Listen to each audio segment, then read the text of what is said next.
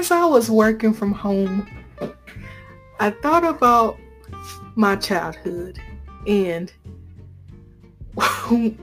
one memory I just recently remembered was um, around the age of 9 slash 10, I wanted to be a rapper. and I'm laughing about this because um, if you know me, my personality is just so reserved. it's like, who would have thought? So just imagine this. It's the early 2000s. Lil Bow Wow, Lil Romeo hitting the scene. Lil Romeo got his own show. Lil Bow Wow come out with the Like Mike movies.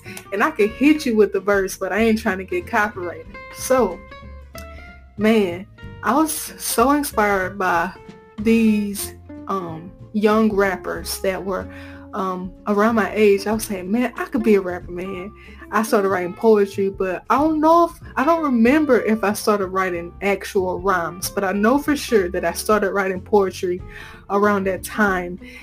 it, and it gets way more cringier. So my name, guess this, Lil Sheila.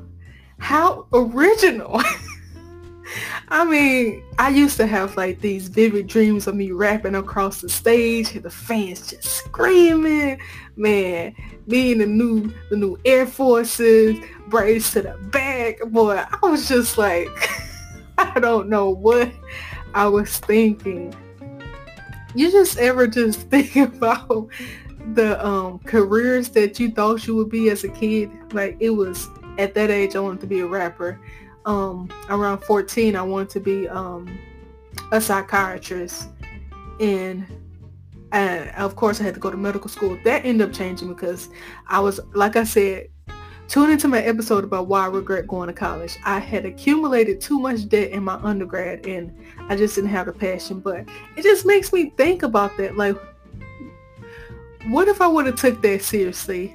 What would I um would I have been um actually talented, um, what would be like, I don't know, what would be my niche, like as an artist, artist. I mean, I don't know. It's just like so funny, funny to me to think about that because it's like so far from what I do right now. I mean, that's not to say, I mean, I'm still young. I could technically be still little Sheila because I'm still just five feet. But it's just like so hilarious to me. I mean, it is to say though, follow your dreams. I can't even say it with a straight face, but you know, follow your dreams. You know, you never know where it's gonna lead, and following your dreams will just put you in the right um place and I say that to say, if you're following your dreams and you you believe in yourself, regardless of what you're gonna do, you're gonna end up succeeding.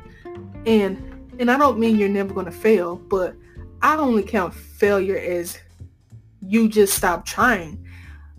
When people see that you're so persistent and diligent and you're working on your craft, they want to work with you. They want to they want to do work with you. They might want to invest in you. And I don't know. It's like I might start writing some rhymes. You know, y'all y'all just let me know. Hit me up on Twitter. It's um at little novice. I don't know if it's yeah at little underscore novice. I might start writing some rhymes. I can't even say it. I can't even say it. But it's just it's just hilarious thinking about like you know how kids say they want to be a dinosaur when they grow up. That's that's how that sounds to me. It's like that is so far from who I am. Like, I'm not gonna lie, I do love music. And when I say music, I literally mean music. I like jazz.